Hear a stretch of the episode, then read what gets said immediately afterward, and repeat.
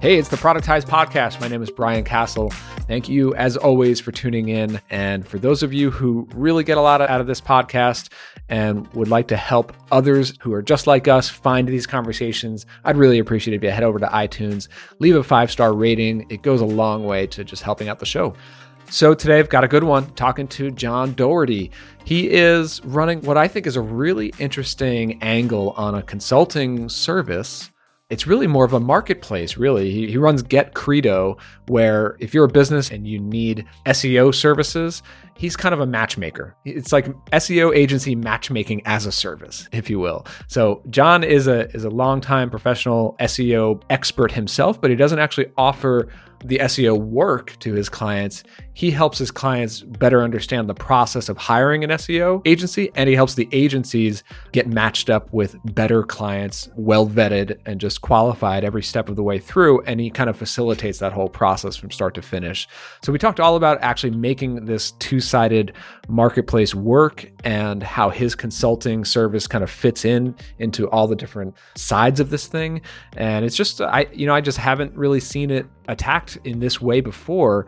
And it's just a really, really interesting angle, especially when we're talking about SEO, which can be such a black box. You know, it's such a cloudy area for anyone to understand, you know, how it works, what is the work involved, how do I buy this sort of service, what do I need to measure, who do I need to trust? There are just so many questions, and someone like John and, and his service, Get Credo, really kind of fill that gap. So, yeah, I, I was fascinated with this one.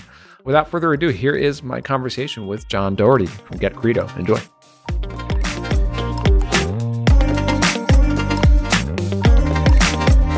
All right, I'm here with John Doherty. John, how's it going? Good, Brian. How you doing?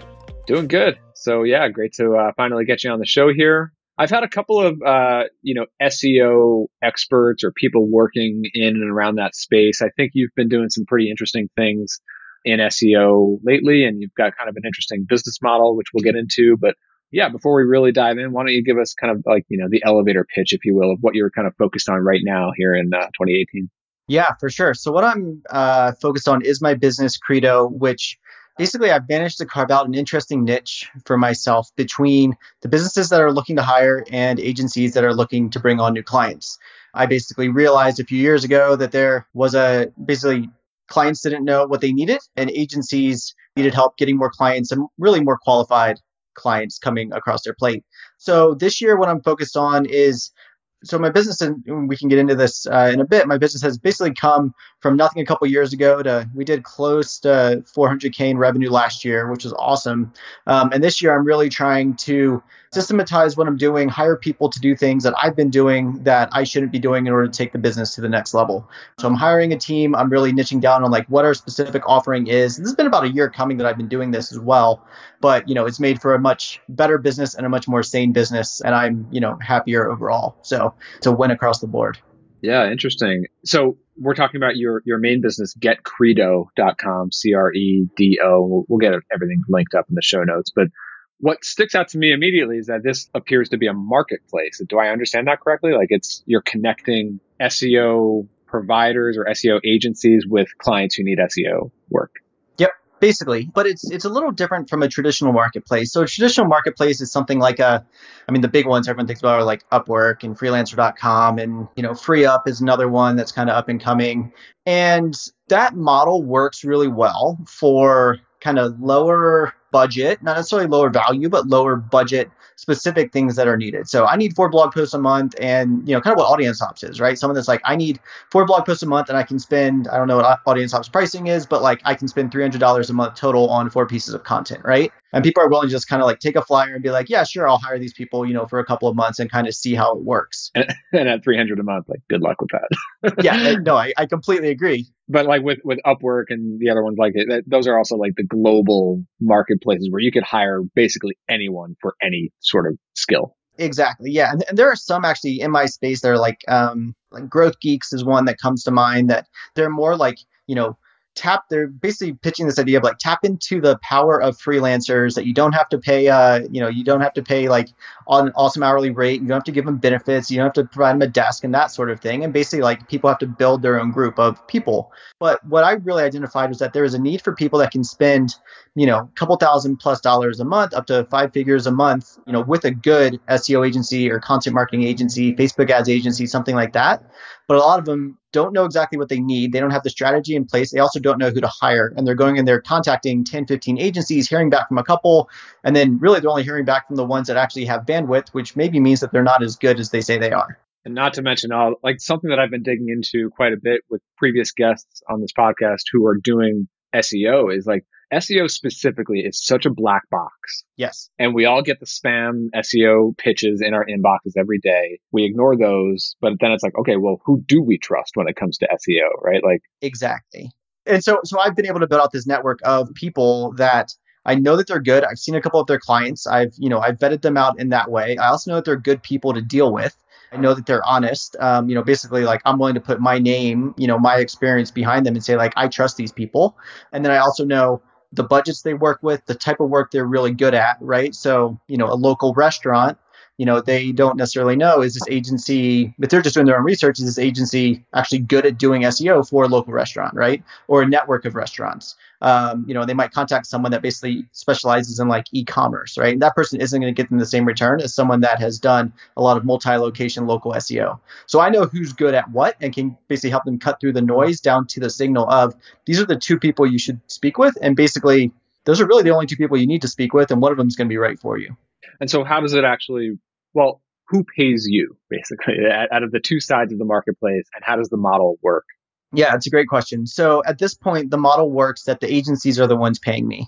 So I have a couple of different models, or a couple of different revenue streams, I guess. One is uh, people can pay to be listed in my directory basically on an annual basis. Um, they're still vetted out, uh, same as before. I just don't do phone calls with them to like talk about their sales process and all that stuff. And then I have a subset of agencies that pay me per month and then also pay me commission on all the work that they're billing that I've sent to them so, so that's like that's obviously the more profitable side. I basically think of those as like my own customers or my own clients. I'm you know making direct personal introductions between them and a client that i vetted out that has approved their project and then having phone calls with them monthly helping them basically close more work.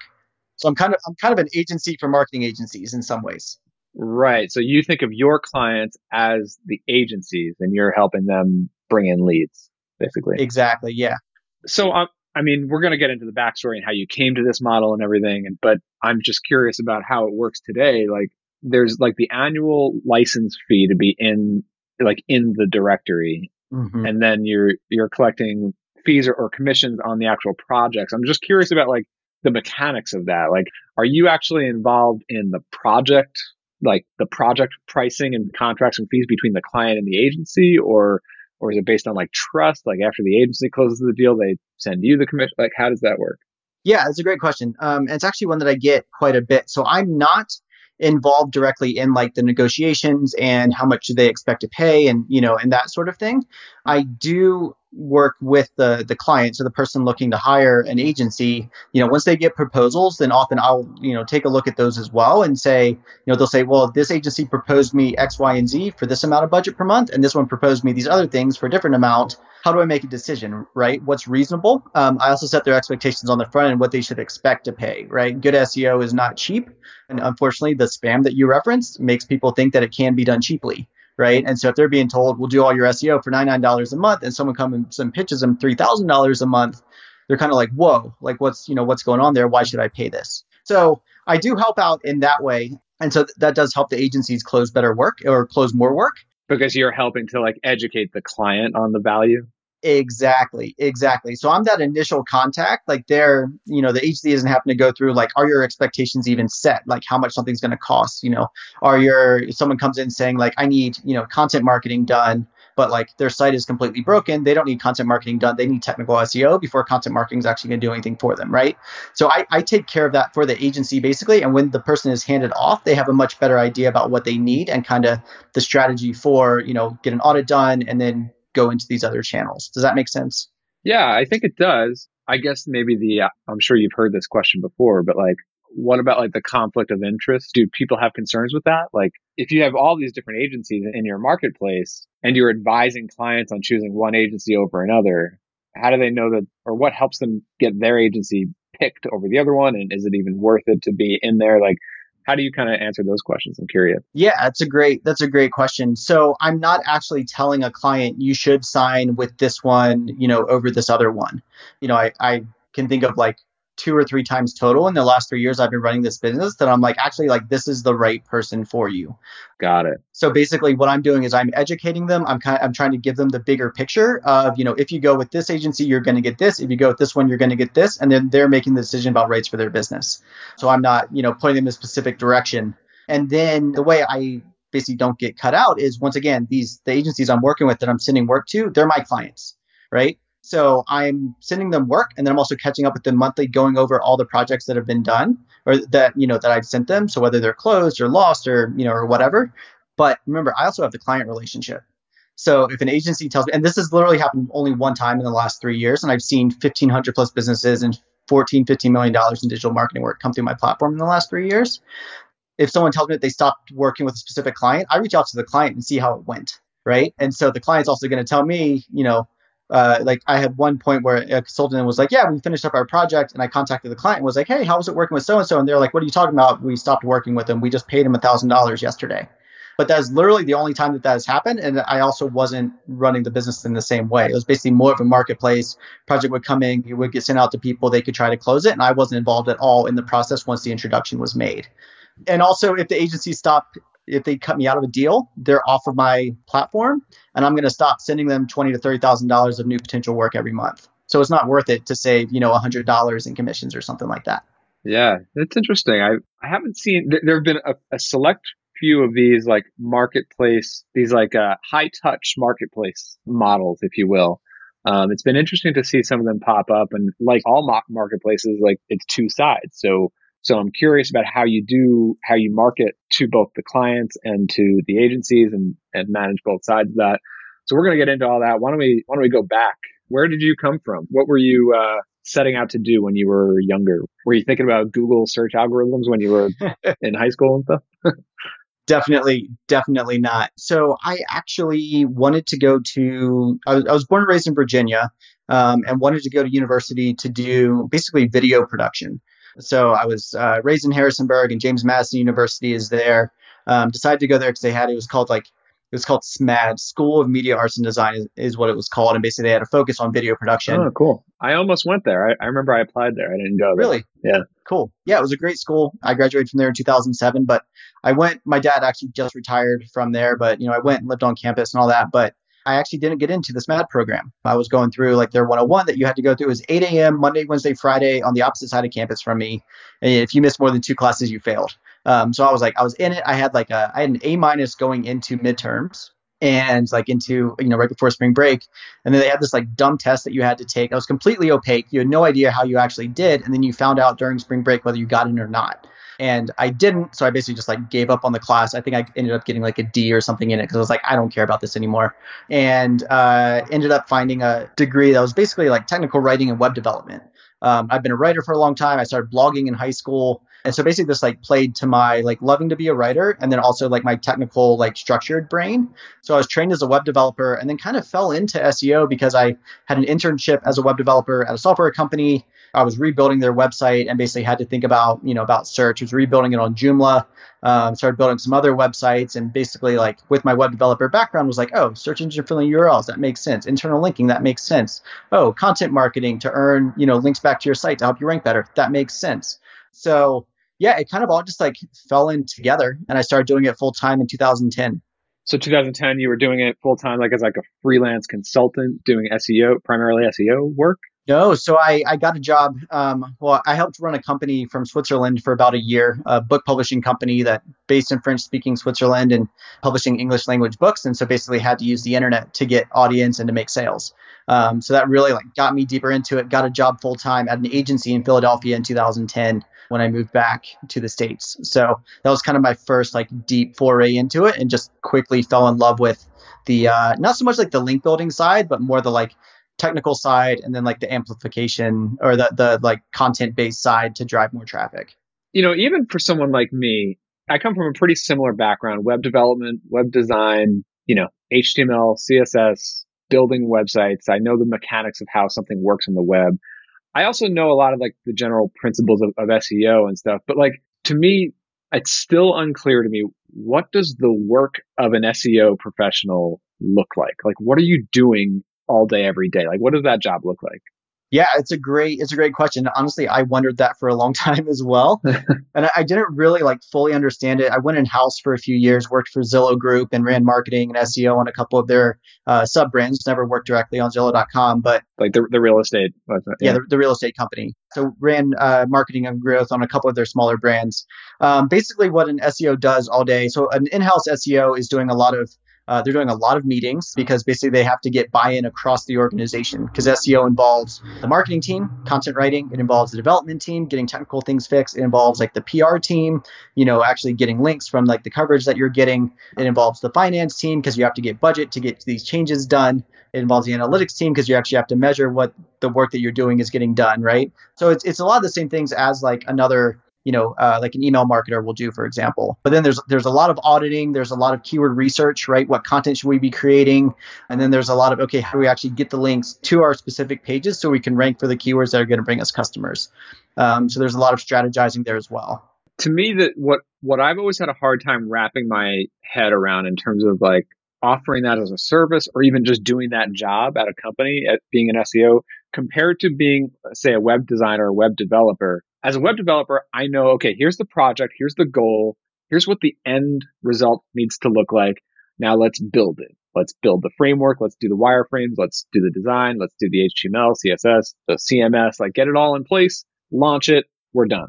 But with SEO, it seems like, okay, you can like audit a website. We've got to change these structural issues and then we're going to need some links. So we're going to need to throw out a couple emails and try to get some links back. And I think we might need some content created to cover these sorts of keywords. So yep. let's try to get those maybe done at some point. Like it just seems like there's a lot of balls in the air that you can't necessarily say, I'm going to work on this and I'm going to finish it by Friday. Like, yeah, totally. No, it's, it, you're 100% right. I mean, the work of an SEO is never done. In the SEO world, we call that job security because there's always more to be done one of the challenges I would say, Brian, is that there is so much that could be done that a lot of people kind of a lot of SEOs don't ever actually focus on one specific thing.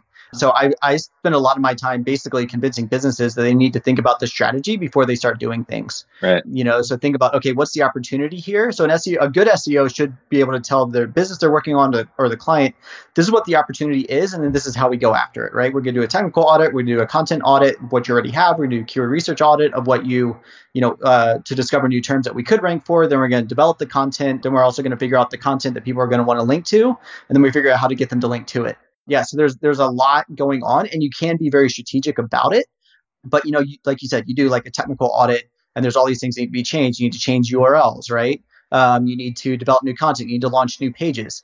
Who's going to do that, right? Do the developers actually see it as being like useful? Can you actually get the engineering manager or whoever to actually prioritize it, right? That stuff is really, really hard within SEO. So yeah, there's a lot of that going into it, and it is just a constant like uh, and and then things break, right? A product team rolls out something that like you didn't know was going to roll out, right? And it's like completely broken from an SEO perspective, and it screws up rankings on the rest of your site. So you have to jump in and fix that, right? And developers to go back and redo things. So yeah, it's a it's a never ending like hamster wheel. Sometimes it feels like, which is part of why I don't just do SEO full time anymore. Like it it kind of burned me out quite quite a bit. And then not to mention year after year, the rules change. Yeah, totally. The algorithm, Google comes out with updates and Yep. Amazing. Which is also job security. But yeah, once again, it's just like you could do this all the time. And a lot of SEOs do. You know, they're just constantly reading new things and testing new things and all that. And I think a good SEO is constantly reading things and testing things. But yeah, at some point you have to have that like balance in your life, you know? So, okay, so you were doing this full time for the Zillow group and for the book publisher. Where did you go from there? so in, there are a couple steps in between there. I worked for the agency in Philly for about eight, nine months, and then moved to an agency in New York called Distilled, um, where I got a ton of awesome experience. Worked with a lot of really cool clients. You know, some of the some really cool like seed stage and and Series A tech startups, all the way up to one of the the biggest hotel chains in the world was my biggest client for about 18 months. So I got like I got a lot of experience there. Kind of got burned out on working at an agency. Um, it's just you know long hours and clients don't get things done. It gets pretty frustrating. I was like, I actually want to go make a, an impact somewhere. So I went in house to Zillow, built a team at hotpads.com, then moved over to Trulia Rentals for a few months. And that, that was great. I got a ton of experience, you know, learned a lot, was humbled a lot. It was probably the two toughest like years of my of my career working for someone else, but also like learned a lot of great things. What was so tough about it? Uh, it's hard there were some like internal political things that were difficult to deal with, but the biggest challenge was I was the first marketer on HotPads in about two and a half years. They had a lot of like engineers, and it was it was a company that had been acquired about a year previously. Their traffic had gone down, and then they were you know kind of being pressured to grow. And so I was hired and built out a marketing team, and just like it was cultural change was were the hardest the hardest things. So you know we did a lot of awesome work. We replatformed the email, uh, transactional and, and marketing emails. Did a ton of stuff on SEO. Got a content marketing program and an outreach program started. Hired a data scientist. Like did a lot of awesome things. It was just like a year, a couple years of like really quick growth. We tripled the size of the company in about 18 months. And my team went from myself to eight people in about 12 months and I had just gotten married and gotten a dog and moved to San Francisco and all these things. So it was a combination of like personal and professional stuff. But I mean, at the end of the day, like it was a really good experience. Like I'm really glad I went through it because it gave me a lot of empathy for in-house people as well, and kind of the challenges that like an in-house marketer goes through trying to get buy-in to do all these different things they need to do to actually move the business forward to pay for the very expensive developers and you know all of that that's going on. Because if you don't have an audience, you can't pay for that. So, so where'd you go from there? Uh, then I got laid off. Um, and that's why I started my company. I got laid off September 2015 and got laid off on a Monday. I just gotten back from vacation um, and got laid off the next day and was like, you know what? I told my wife that night. She's like, well, what are you going to do? I was like, I think I'm going to start my own company because I had started this business, Credo, in its first incarnation when I was working at the agency in New York. And so it was kind of a side project that I hadn't done much with and was like, this could be more. And so I basically gave myself a few months had a few months of financial runway. I was like, I'm gonna give myself a couple months to pick up some consulting to cover my bills and then get this, you know, software and lead gen company going. Can I ask about that? Because yeah, you know, obviously getting laid off is never fun. Nope. so I'm I'm kind of curious, whatever you want to share, but I'm kind of curious about how that came about. But also, you know, because most of the people that I talk to who end up going out on their own and starting their own thing, it's kind of planned in advance. It doesn't happen suddenly. Like, did you see this coming and, and how did you, yeah, I'm just curious about that immediate transition. Yeah. Um, in hindsight, I did see it coming and I wasn't super happy at my job anyways, but I was, you know, I was focused on building my team and taking care of my team and doing my job and, you know, was kind of starting to think about what might be next, but wasn't like ready to pull the trigger on anything. And so yeah, I didn't really have like much of a safety net other than like my wife had a good job and made a good salary. And, you know, I got laid off on Monday, was on her health care on Tuesday and that sort of thing. And the Zillow exec team was very good to me and gave me some really good severance. Um, so I didn't really have to worry about money for like three to four months. But basically, like, I'm very fortunate in that. Like, in some ways, that's actually a pretty good opportunity to start your own thing. Cause so I know so many people you know, who like, oh, someday I'm going to quit the job and go out on my own. And they gradually think about, or they just, they never pull the trigger or, you know, and then having healthcare coverage prevents people from leaving and, and all these sorts of things. So yeah. And it kind of, kind of makes the decision for you. Yeah. All these things kind of fell into line. And yeah, I, am very fortunate that I have a great group of uh, like colleagues in the SEO industry. And so I got laid off on Monday and basically told a group of my friends on Tuesday that I had gotten laid off and then like put out just a quick like announcement on Twitter that I was no longer, you know, there and was looking to take on a couple clients. So that was Tuesday. And by Thursday, I had to stop accepting calls because I had so many people wanting to work with me. It was incredible. Who was like reaching out to you for work and what were like the first few freelance clients? Yeah, so I had um, I had a lot of agencies basically wanting to white label work to me, but you know I lived in San Francisco, and San Francisco is a super expensive city, so you know they were charging like 150 an hour, so they could only pay someone like 75 an hour, and I was like, I'm gonna build myself out again, like just like this whole like SEO gray cloud thing. I I, yeah. I still have a hard time with it. Like, so these agencies have clients who they've like, did they already have like pre-existing retainers with clients who are just like, hey, you're an agency we need marketing help. We don't know what we need, but here's a bunch of money. You figure it out. And then these agencies go hire SEO experts. Is that? there there are a few different models. I'm probably oversimplifying it, but yeah, yeah, but some of them do work that way, and yeah. the good ones are uh, transparent with their clients that like, hey, you know, we're doing all this stuff for you, but like we don't have a great technical SEO on staff, and so they're going to find a consultant who is good at technical SEO that will basically do an audit for their client, that sort of thing. I guess what I'm asking is because you know at, with Audience Ops we do content like blog content as, as a service and we mostly work with the end clients themselves, but a small chunk of our client base are these agency resellers, right? They're having us do the content for their clients. But what I found with those, and they're, they're great, but I did find that the sales process, like an agency would come to me and learn about Audience Ops and then they'll, they'll say, okay, this sounds great. I'll let you know when I have a client who's signed up and ready to go. Yeah. And sometimes that never happens. And, and but other times that they come back maybe a month or two, three months later. Like, so just a very slow sales process to get them to bring clients who are ready for that sort of work. So how do agencies like snap up someone like you to get something going very quickly? Well, they they have trouble snapping up someone like me because I'm too expensive for them. But the way they do it is basically they have a yeah, they have a client that they're doing like, you know, the client basically has them on retainer to grow their audience, right? basically however they need to do it to grow their audience. Sometimes they've hired them for a specific thing like SEO and content marketing. Sometimes it's, you know, they're doing they're running ads for them or something like that. But you know, like I was saying, things and you were saying things are constantly changing, right? So maybe they have a client that all of a sudden like a Google algor- algorithm change happens and their client loses 50% of their traffic overnight and the agency doesn't have people on board that can actually dig in and get that stuff done. So they'll outsource that audit using the retainer they're being paid by the client to get it done.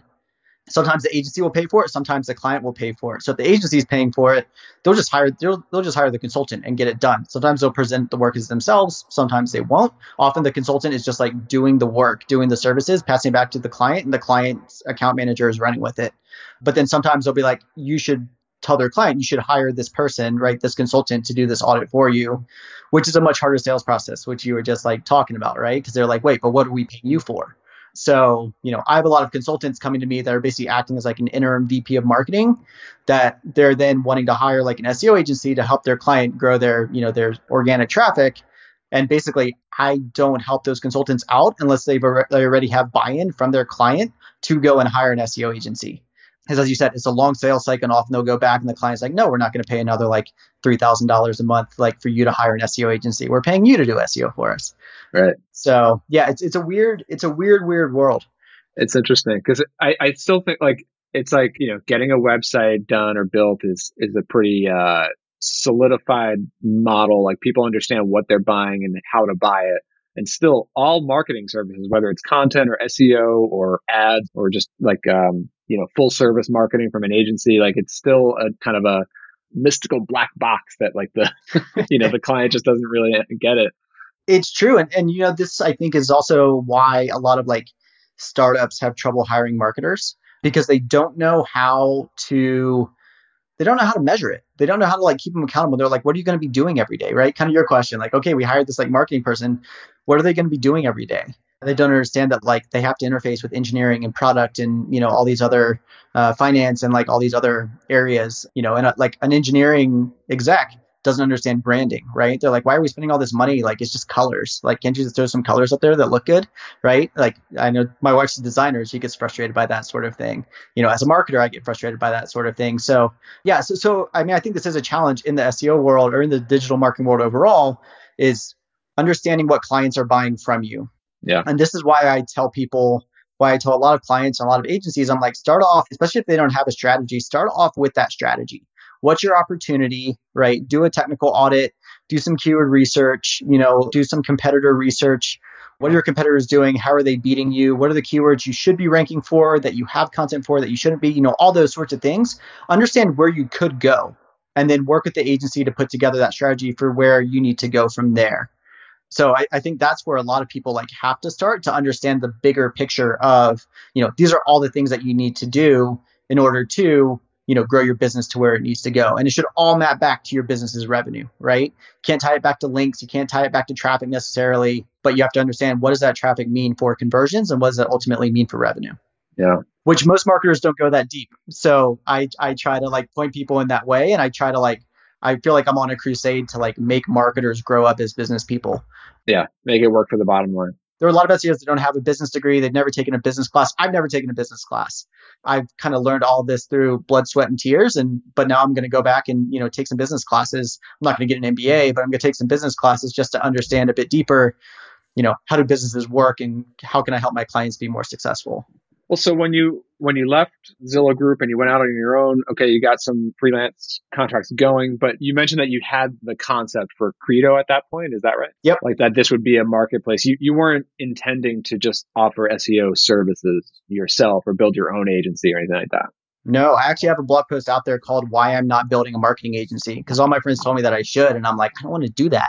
Yeah because you've had the experience of working at one. Yeah. You didn't want to. Yeah. Exactly. And I do enjoy working with clients, but like the agency model is, is a really tough model. It's super low margin. So yeah, that's just not the kind of business I wanted to build. So yeah, I uh, picked up a couple consulting clients, which would uh, basically gave me another like extended my financial runway from like three months to about nine months. So went hard down in consulting for a few months and just started like working on at the time my business was called Hire Gun, And uh, so started working on that site that I had up, um, which was just like pretty broken just from a like code perspective technically. And so I basically just like cleaned a lot of that up, did a launch um, on Product Hunt mid November. But the basic idea for that first version of it was it was a marketplace. It same as Get Credo, like yeah, specifically get SEO experts. Yep. And who who were you launching to? Like, so you already had a network of other SEO providers, and you were launching to get clients. Exactly. Yeah. I, I basically had like my business literally started on a Google sheet of people that I knew that did good work. And I basically gathered some data points on them. And then when I launched it in November of that year, I basically rolled out public profiles, like rolled out the public directory. And then also, yeah, so basically to get like more eyeballs on it and to like, hey, this is what we're doing. We're helping people hire, you know, the right people and, you know, going a different direction from people that just list anyone, right? It's a vetted group of digital marketing providers. So yeah, it started there. And so that was November of 2015. The next May, I rolled out. Um, I called it Credo Pro. So basically, there, and I still call it Credo Pro. Basically, is that it's how the agencies and consultants pay to be listed right after they're vetted out. So the first version, those first few months, it was all free. Everybody was getting in for free. It was invite only. So I was inviting people that I knew and trusted to be listed, and for me to send projects that I had coming to me, and then they were paying me a commission on work that they closed. Okay, I see. So early on, it was just the commissions, and then May of 2016, yep, you launched the Pro, which is like the paid directory. Exactly, and it was actually it was actually a marketplace at that point. A project would come in, I would set it live on the site, and basically would, I had a custom like full custom email system that would email agencies and consultants that were on the site. They could come back, they could come to the site, contact them, try to you know get the client to respond to them, close them into a client as we were saying at the beginning, that doesn't work for high value projects. Oh, so they're, they're actually emailing each other. They were through your system that it kind of like obscures their actual email address, kind of like Upwork and all, and all that. Exactly. Yeah. So they were doing that, but those projects just didn't close. And what I realized was that people that are looking to spend multi thousands of dollars a month, it needs a higher touch, right? They need to like a lot of them they're like i have good money to spend on this but i don't know what direction to go i'm not an seo right i'm not a Facebook ads person, that sort of thing. They don't even know the strategy that they need to start off with or the questions to ask. So I realized that's the value that I could add there. Having my experience, I could actually like take them through those, you know, questions and help them define what do they actually need? What are they actually looking for? As opposed to like, I need links, right? That sort of thing. So flipping it on its head. So like that whole system with the email and the and the whole platform, like did you build that custom or did you use like a, a system off the shelf or how did that work? It was built custom. Wow. So I kind of tied together some systems within WordPress, Gravity Forms, Gravity View, and then had a developer that basically built out the whole like email system for me. So it was kind of tying together a bunch of stuff. It was super complicated, never quite worked the way I wanted it to. It was kind of a pain. And I was really glad to do away with it last year when I was basically like, I'm going to double down on my best agency customers and send them the bulk of the work and then separate out the, you know, like the annual subscribers that are basically paying for like to get in front of the audience that I have, but like I'm not going to directly introduce them to new clients. So how does it work when a client comes in and they have a need? Like, do you just pick and choose like two or three agencies to present to them, or is it like a round robin? Like, or does it does an email blast go out to everyone? Like, how do they actually get connected? Yeah. So the way it works these days is the client comes in and depending on where they're located, um, what their budget is, the services they need, that sort of thing. Um, if it's a higher budget client, they're taken directly to schedule a phone call with me, and we hop on the phone and talk for about 20 minutes about what you know, who they are, what they need, those sorts of things. If it's a lower budget client um, and they're in we have like six or seven different countries that I can really serve that my agencies will serve. Um, so then they create their project like fully on the platform. I basically decide like are we going to be able to help them or not? Because some lower budget ones we can, others we can't, depending on what they need. And uh, and then once they're outside of kind of the service area that we can serve, I send them. I've partnered with a, a, freelancer marketplace to send them over there to find someone. But so I speak to a client, put together their project description, they approve it on my system, and then I email the agencies on their behalf and say, hey, would you like an introduction to this client? you know, here's who they are, here's what they need, here's what their budget is, that sort of thing. They accept the introduction, and then I make the email introduction between the two of them. Um, you know, this is all templated, so it's it's literally like copy paste, like two clicks, and okay, this client accepted their project description, agency accepted the introduction, click, click, boom, introduction sent. So you know, there's not like manual work there.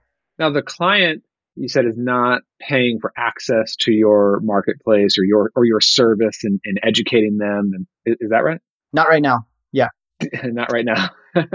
So so do you do any sort of like uh, qualification or like even if they're qualified like they have the budget and everything like how do you know or i guess you don't know that that they will eventually close a deal?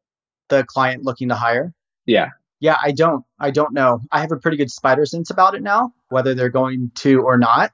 And I, I try to set my agency's expectations that like you know this person's kind of window shopping um, or they're just looking to get quotes or they don't have buy-in yet or you know that kind of thing so th- there are some that i'm like look i think you're like too early stage you know your budget's not going to work that sort of thing honestly there are some people that i'm like I don't think anyone should take you on as a client because you'd be an awful client. Like they're too, you know, needy or something like that. And so I actually won't refer them out either you know, and my agencies are okay with that because they don't want me to send them bad clients. They want me to send them good clients, right? So I save them from the bad clients. Yeah. But yeah, so when I was running it as a marketplace, basically five ish percent of clients I actually that actually like were introduced to agencies were closing into projects. Now that's 20 to 25 percent, which is actually above industry average for this sort of business. Wow. So I feel pretty good about that. Industry average is about 15, 12 to 15, and mine's 20 to 25 because I stay. It's as I said, white glove, high touch. I stay involved in the process. How are conversations going? What questions do you have? You know, that kind of thing. It kind of just like pokes them, pokes them along. So the difference that brought you from the five percent up to the twenty five percent close rate, like it's it's just adding that high touch, the communication facilitated mm-hmm. the, the deal. Is the vetting out of projects on the front end? Absolutely. Huh. And like how how much what does that work look like overall? Like how many phone calls is it for you? How many different emails and back and forths and how many weeks go by from a lead to a close? Like what does that look like? So in terms of like number of calls that I'm doing per week, I'm talking with to anywhere from I would say 10 to 15 to 20. I mean for a single client. Yeah, oh for a single client, yeah. So one phone call on the front end, you know, who are you? What do you need? Um, you know, what's your budget? That sort of thing. If they do need deeper consulting, I do have basically a product. It's like 250 bucks for an hour of my time to go deeper on their strategy and kind of what they need. They do get a lot of that in that initial phone call, honestly, like the 20 to 30 minute phone call.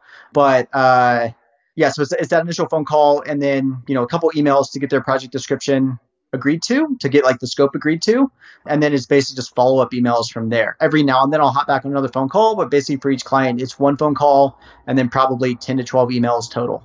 Got it. So how about on the agency side? Like i'm curious about um, do you find that agencies need this help in facilitating deals and clients to come through and the follow up and like are agencies just not interested in doing the whole sales process and that's the value that they see in, in what you're doing? Like and maybe like are there tips or gaps that you're noticing that a lot of marketing agencies, SEO agencies, or consultants are just not doing enough to close enough clients? Yeah, absolutely. So the value that I bring to the agencies I'm working with is, you know, I'm, I'm not bringing them 50 new clients a month, right? I'm introducing them to like four to six to eight a month, um, but they're all super highly qualified um, and it's those direct introductions. So you know, it's not a it's not a tire kicker. It's not someone that needs local SEO, and this agency only does e-commerce SEO sort of thing. So they know that it's like their ideal client with the budget that they need. So they waste a lot less time upfront vetting. I've taken care of that, and then I can help keep the client involved. A lot of agencies have trouble with the potential clients that contact them ghosting, right?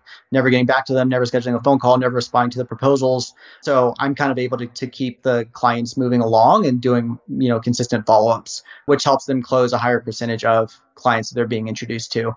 So, so, so that's what they really see as being valuable there. And then also on our monthly calls, I have a half hour to an hour call with every agency that I send work to every month. And we're talking more about like, you know, their sales process. Oh, and it, I can identify that like, oh, half of the clients I sent you ghosted after you sent a proposal to them. They got in touch, but after you sent the proposal, you never heard from them again. What's going on with your process there? How can we change that, right? How can we rejigger that to, you know, get them to schedule a phone call before you send the proposal?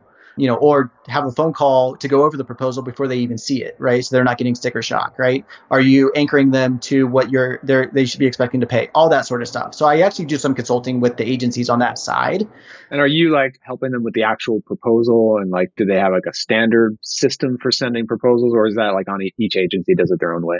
Each agency does it their own way, which is part of the challenge there. I'm not helping them put together the proposals simply because every agency does it their own way and it's not like scalable at all for me to help all of them out with like putting yeah. together proposals for all these different clients that have different needs and different teams in place and all that stuff. Right. So yeah, there's no like standardized. This is how much an agency costs or how much you should expect to pay. There are ballparks, and if someone's egregiously out of that or under that, like it's a red flag. But and a lot of it, Brian, comes down to, I mean, I, I try to take off the off the table. Can they do the work? Right? Have they worked with clients like this before? Are their budgets reasonable? Are they good people to work with? But then a lot of times it's how well does the client get along with the agency, right? There's that qualitative part there that's hard to like you can't really put like a value against that. But as I've worked with my agencies for longer, some of some of these agencies I've worked with for about two and a half, almost three years now. So I know who they're going to gel with. I know who's going to close with them. Um, you know, and there'll be maybe a, a client will come in that I'm like, this is a great project for agency A, but like the point of contact and the the salesperson or like the person actually doing the work, they're not going to get along. Like I have that spidey sense now, and so I'm able to you know get them to the people that I know they're actually going to gel with, that they're going to work together well with, which is which is hard to do. I'm sure it is. It's an interesting like consulting service. Like I haven't really seen someone really offer that level of detail when it comes to the sales process and the vetting and the facilitation as a service. And there's clearly value there, especially you know, like I said, the whole theme here, like nobody knows what is SEO and having an expert put the pieces together for them, you know, make a lot of sense. So, I mean, at the start of this interview, you, you mentioned like this year you're looking to grow. Like, are you working with other people on your team now? You're looking to kind of delegate. Like, what are you thinking in, in terms of that side of things? Yeah, good question. So I have, um, I have a freelance WordPress developer who's based in Ohio. I'm based in Denver.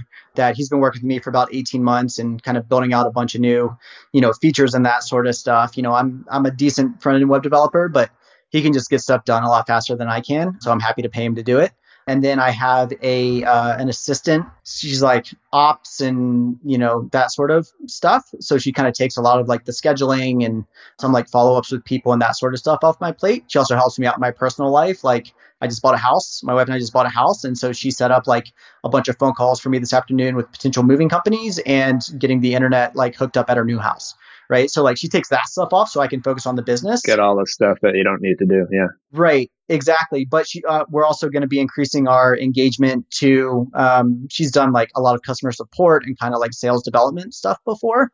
So I'm basically going to be training her on like queuing up because I, I have a, you know, I'm a marketer, right? So I have a lot of content out there. I have a lot of content upgrades, like that sort of stuff.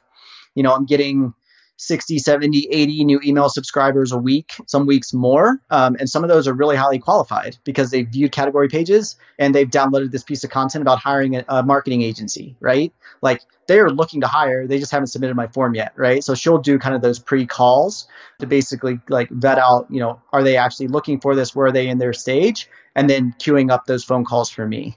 So I'm not having to do a lot of that like upfront. Do I think that they could be good sort of stuff?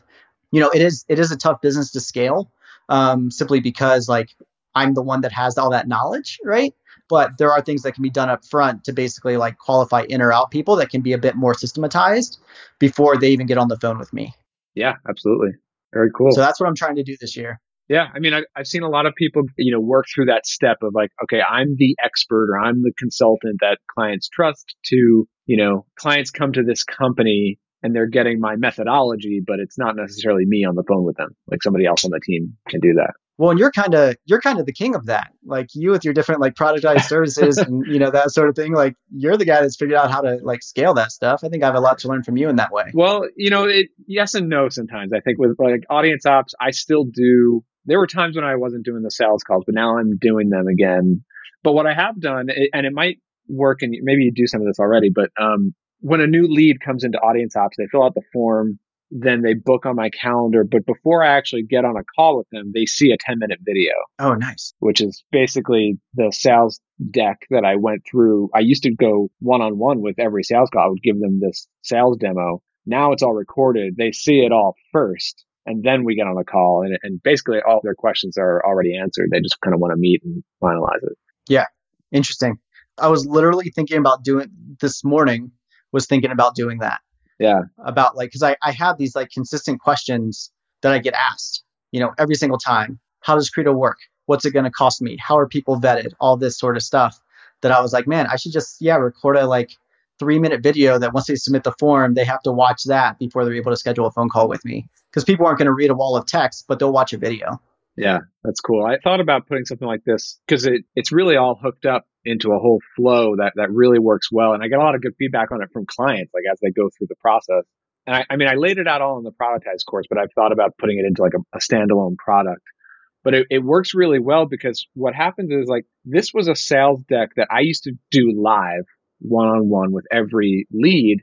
And I mean, I got good at it because I did it like hundreds of times, but yeah. I'd still have like good days and bad days. I, like sometimes I'd be tired, sometimes I'd just not be focused or whatever. And like, whereas if you do it as a recording, you totally optimize it. They see that, and then they'll meet you later. You know, right?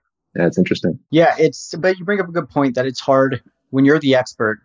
It's hard to even just like as the expert to be okay with something not being done ideally like you would do it necessarily and like i guess if you're recording a video then you know that's one thing because it is still you doing it but like if I wanted to do like, you know, pre-sales calls or something like that, then, you know, some whoever I hire to do it is going to do it differently than I will. Well, what Credo does though is you're still handing off the work to another agency. Like you're trusting them, you know, to deliver. Totally. So yeah, it's interesting.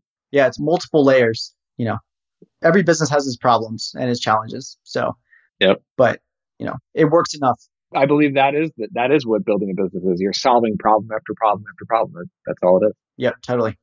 Cool. Yeah, John, this was this was really interesting. Um, like I said, I'm fascinated with the whole model and what you're doing with it. I think you've cracked a, an angle of, of this whole SEO thing that I haven't really seen it cracked this way before. So it's really cool. Cool. Thank you. So we'll get all we'll get all these things linked up in the show notes. Of course, it's, it's getcredo.com and and you've got a personal site at, at johnfdoherty.com. Yep yeah, where else can can people kind of connect with you? Uh, best place to get in touch with me actually is on Twitter. Um, I'm at Doherty JF. So it's my last name, D O H E R T Y J F. And yeah, that's the best place to get in touch with me. I'm on there a lot and direct messages are open. So feel free to slide in there and leave me, you know, leave me a message. Awesome. So yeah, that's that's the best place to find me. Thanks for having me on, Brian. I appreciate it. This is this is fun. It's always good to talk through the things that are in your head and then actually explain it and be like, wait, that doesn't actually make sense. I'm going to go change right. my business now. So I appreciate it. Yep, happens to me all the time. Cool. Yep. All right, thanks, John. Thanks, Brian.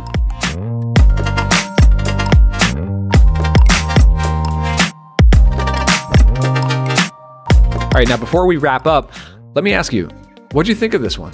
Was it good? You learned something? Are there any other topics you'd like to hear me cover on this pod? Well, let me know. No, I mean, really, like, let me know. Hit reply on any of the emails that I sent you. I'll read every single one. I try to reply to everyone. What's that? Oh, you're not on my list yet. Okay, well, head over to my site, productizepodcast.com. You can get on my email newsletter that way. I'll send you, you know, new episodes and all the show notes, but I'll also send you my newsletter where I share all sorts of articles and other insights on entrepreneurship, building products, productized services, software, SaaS, and other cool stuff there. So, yeah, check that out over at productizepodcast.com. And of course, if you have a minute, I'd really appreciate if you could head over to iTunes, leave a five star review, or at least just five stars. You don't even have to leave a review if you don't want to, but that would really go a long way to helping other folks like us find this podcast. So, yeah, thanks a lot for tuning in. I'll talk to you on the next one.